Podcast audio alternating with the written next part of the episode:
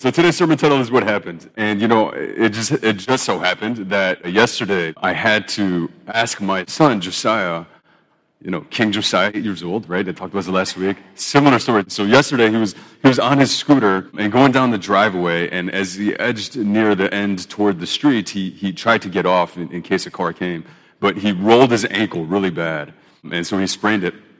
And, and, so he's there just crouching on the street and just crying, crying. I'm going, what happened? What happened? You know, and, and he's telling me that, that he did something. He, he rolled it, it bent in a weird way, and he's just like crying on my arm.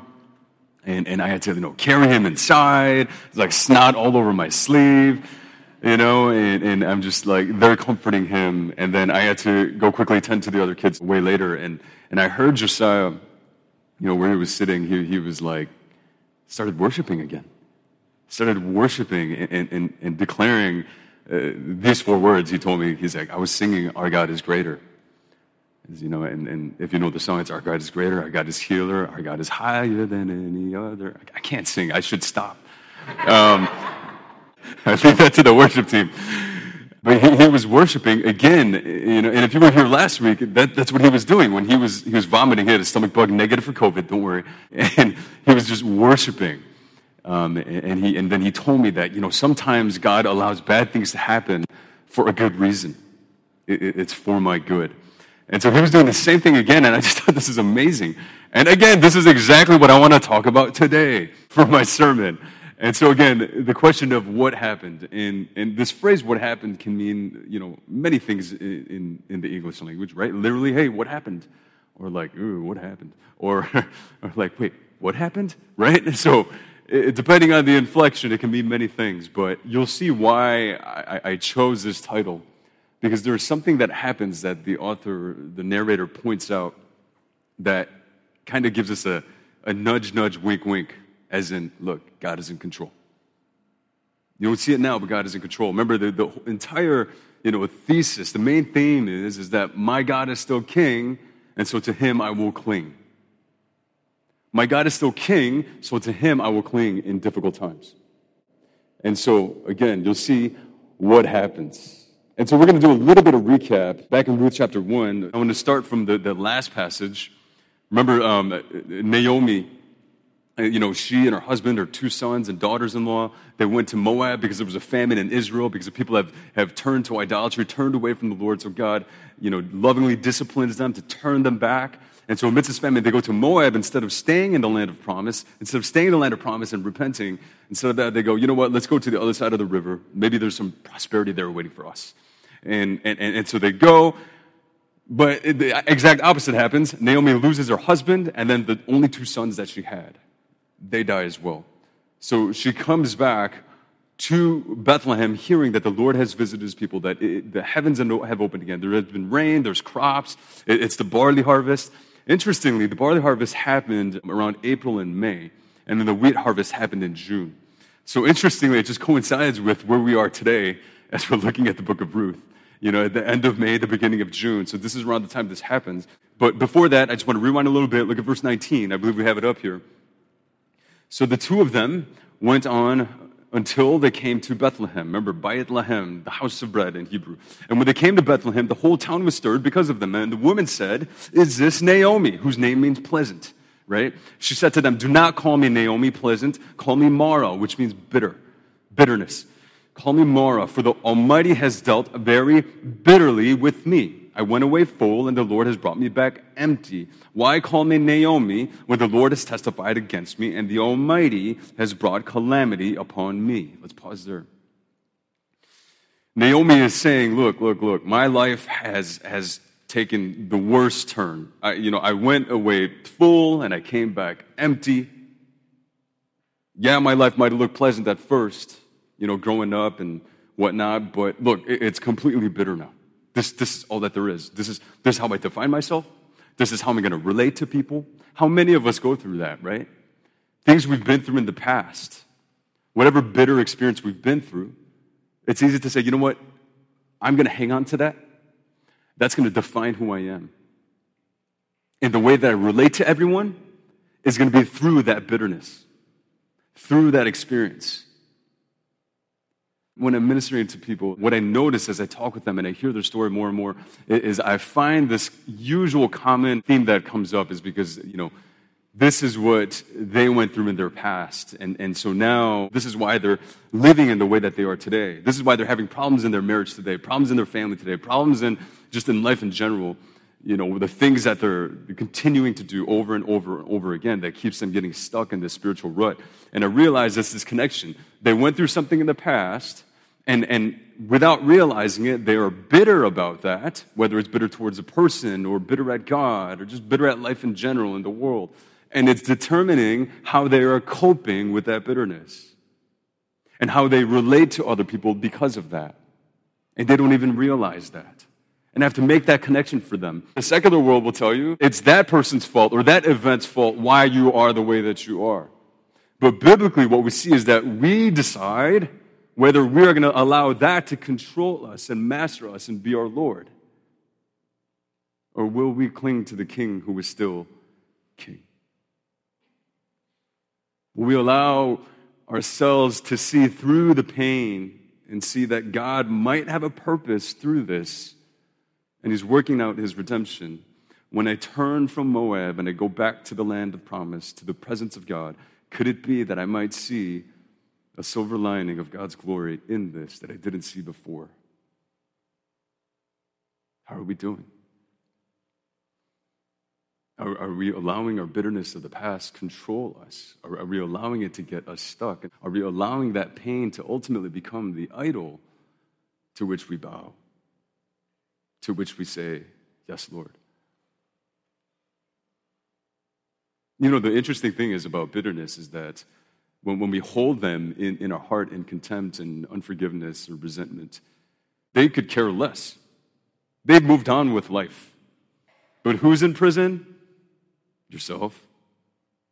And it's controlling everything that you do, how you relate to people, how you go about life, the choices you make, and the small details and the big details of life.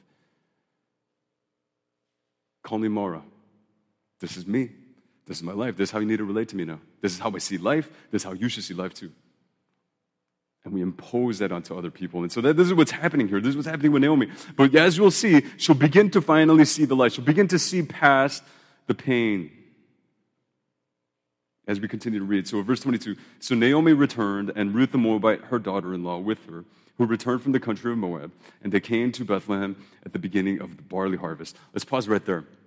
You know what's interesting? I just learned a, a, a recent fact, speaking of harvesting, that bees, bumblebees, right? Has anyone here been stung by a bee? Yeah, I have. I still remember right on my finger, I was in kindergarten. I was crying like a baby.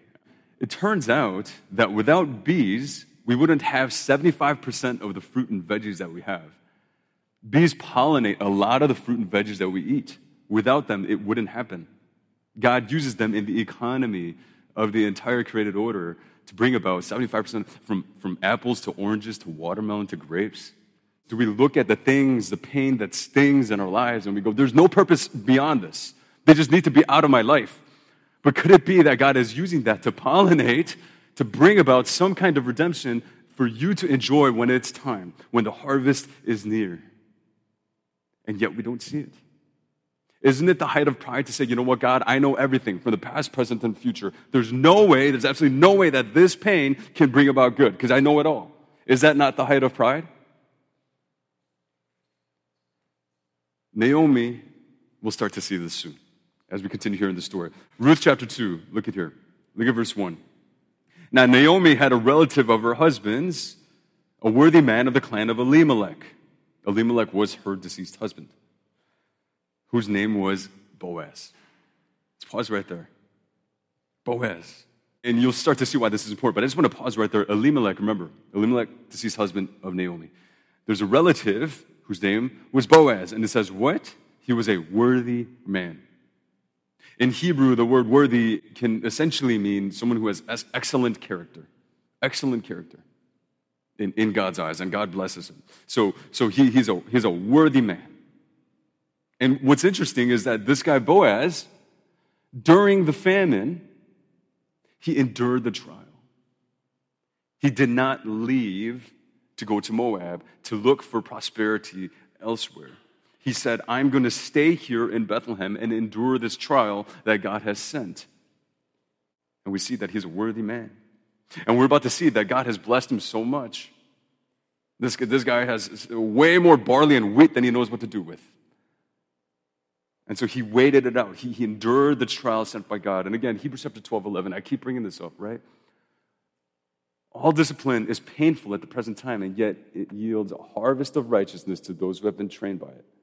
That is, those who endure it, those who submit to it. And that's exactly what he did. And the fact is, is that we, what we want to do is that we want to scramble, right? When we're enduring trials, it's like, no, we want to scramble. How, how, do, how do I get out of this? How do I end this already? And, and that might be a fine prayer to pray, to pray, but will we endure under the trial? Will we, walk, will we trust and walk in God's ways? You know, the fact is, is that sometimes it's not that we don't have faith that God can change a situation. It's we lack faith that God can bring good out of an unchanging situation. Sometimes it's not that we don't have faith that God can change a situation, it's that we lack faith that God can bring good out of an unchanging situation. And so we scramble. We scramble away from the will of God. But Boaz here, he stays. And so it, it, it, here's, here's just Bottom line everything that God allows in your life is for your good. Everything. Romans chapter 8, 28. Everything. For those who love God, who are called according to his purpose, he works everything for our good, to conform us into the image of Christ, for the glory of God. Everything. So, everything you're going through, whatever you have going on today, what you went through yesterday, whether it was sad or happy or whatever, all of that is being used for your good. Otherwise, God wouldn't allow it. God's not lying when He said that. He would not allow it if it somehow wasn't for your good. To stretch you, to mold you, to shape you into the image of Christ. How many of us go, Lord, I, I just, Jesus, I want to be more like you. And then God says, okay, here's some trials to make you more like me. And we go, no,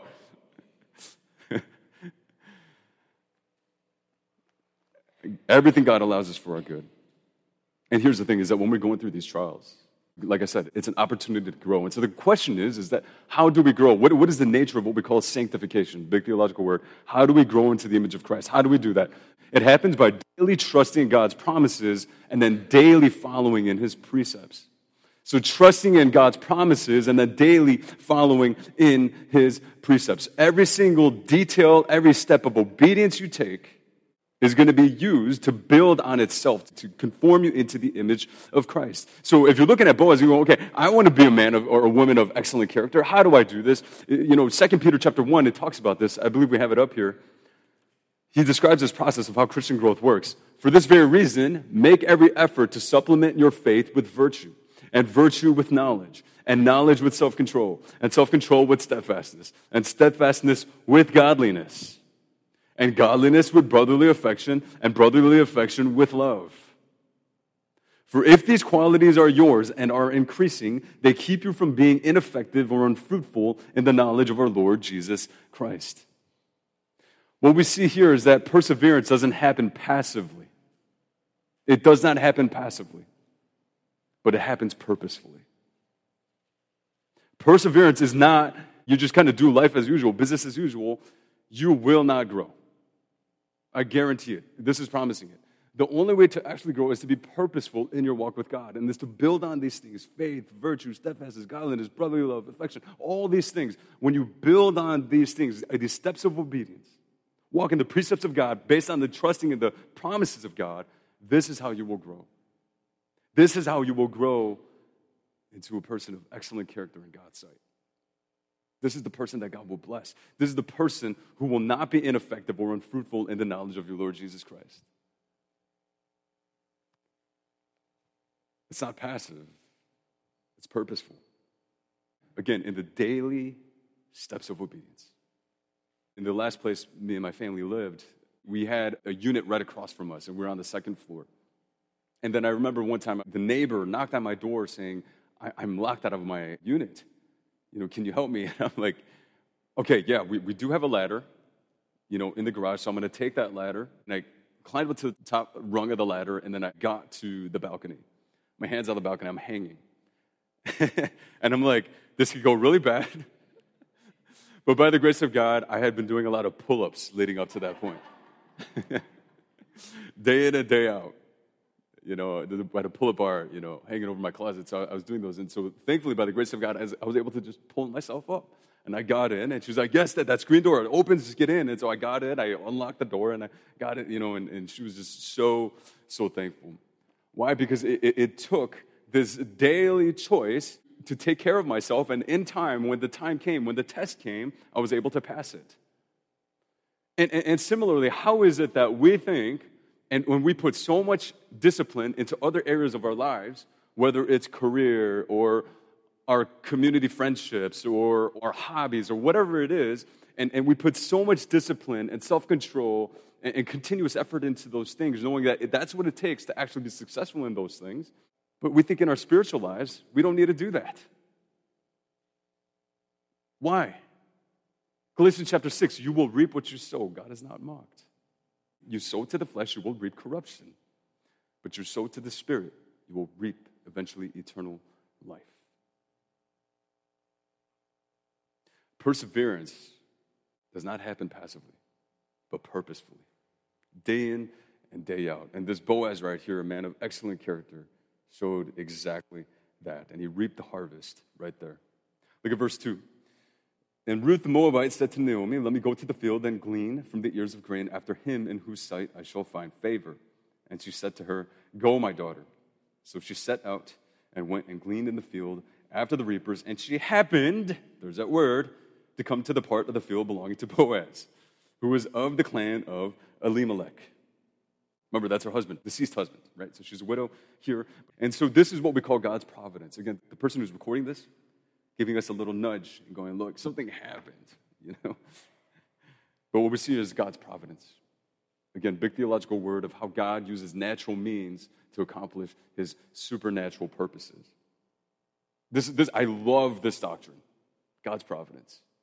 It's right up there with the fact that God does miracles. That God is this wise and this much in control that he can take the ordinary affairs of life and use that to accomplish his ultimate glorious purposes. That is miraculous on its own. This is God's providence. All these things begin to happen. What this means is that there's purpose in every movement, in every moment of your life. If you're feeling hopeless, rest in this truth of God's providence. Every single detail, everything that happens to happen, is not coincidence. You know what? I love hearing stories from you guys of how you even ended up at this church. Uh, we were, we were doing that during spring cleaning yesterday. I was talking with one of the sisters in Christ here, and, and, and just uh, how God just orchestrated, you know, meeting this person, that person, being invited because someone was just relentlessly pursuing them. And now they found their true hope in Christ. And you guys all have your own stories of that too. Reflect on your life, how good God has been and His providence. Sometimes His providence is a little bit more obvious. There was a story back in like 1950, I believe in Nebraska, where this small Baptist church, they were having choir practice on like a Saturday. And they were supposed to meet at 7:20 p.m. And usually people arrive a little early, like 7:15. But for some reason, everyone was late. 15 members of the choir. All 15. That has never happened. And what happened at 7:25 p.m.? There was a gas leak and the church exploded.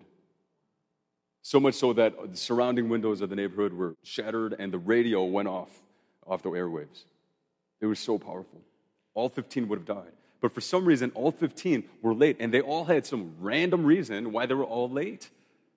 Like one, one lady, her dress got dirty, so she had to wash it and iron it. Another one ended up taking a nap and woke up late. I know, I'm like, man, I guess, you know, me being late isn't so bad after all. you know, all these random reasons, and, and like cars not starting, random reasons. All 15 we're late. Never happened before. God's providence. Miraculous. Miraculous. What we see here is that, you know, this whole idea that God's will happening right there. You don't even realize it. We miss it. Oftentimes we think of God's will as something that's future. Right? I'm trying to figure out what God's will is. And that's, that's all good and, and, and great that you're, you're praying about that. That's important that we do, though, is surrender everything to God, seek His wisdom out of wanting to obey Him. But the fact is, is that God's will is also happening right now,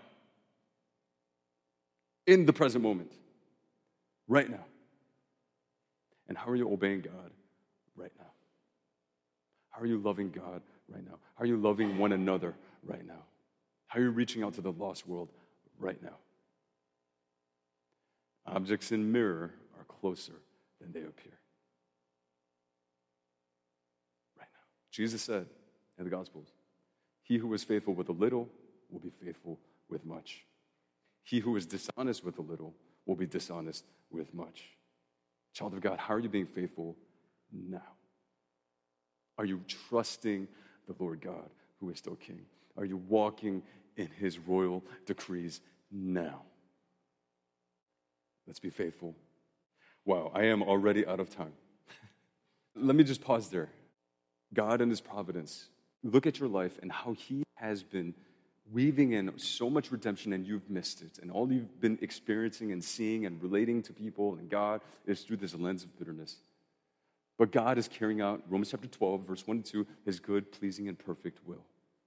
And he brought you to the foot of the cross. And he says, Look, not only am I going to promise to do good to you all the days of your life, Psalm chapter 23, verse 6, but I'm going to cover all of your shame all the times that you didn't trust me, all the times that you, you went to Moab, all the times that you did not walk in my ways. I will cover all of that at the cross. I will forgive you of all of that. And I will bring you to the promised land of the new Jerusalem and the new heavens and new earth one day. Until then, everything that happens in your life, everything that's happening right now, is for your good. So follow me. Follow me as I carry out my redemptive plan in your life right now. Amen? Let's pray. Father God, we just come before you now. We thank you, Lord, that indeed you are still King. And Lord, it's to you that we want to cling. We don't want to scramble away when trial comes our way, but knowing that everything you allow is somehow for my good and somehow for your glory as a result. And so, right now, Lord, as we're sitting in the midst of your will that's happening right now, may I be found to be faithful on top of my faith, may I build virtue. On top of virtue, steadfastness. On top of steadfastness, godliness. On top of godliness, brotherly affection. On top of that, love. Lord, may you be glorified as I grow in Christ in daily obedience. Lord, I want to be purposeful, not passive. I want to persevere for your glory. So that in time, we will realize that indeed our labor was not in vain, that we will sow and reap a harvest of righteousness as we sit under your authority and your training and discipline in our lives. Lord, may we be faithful today. May, may we love you as you have revealed yourself in Christ. Our Lord God, who covers all our shame, it's all washed away. And so we can rest in your presence. And from this place, we can go out in confident strength, loving you, loving one another, loving the lost world out there with the gospel. And may our lives indeed be a living sacrifice, our spiritual worship to you, as we transform our minds with these truths and be able to discern your good, pleasing, and perfect will for your glory. We trust you, God. We follow you. In Jesus' name, amen.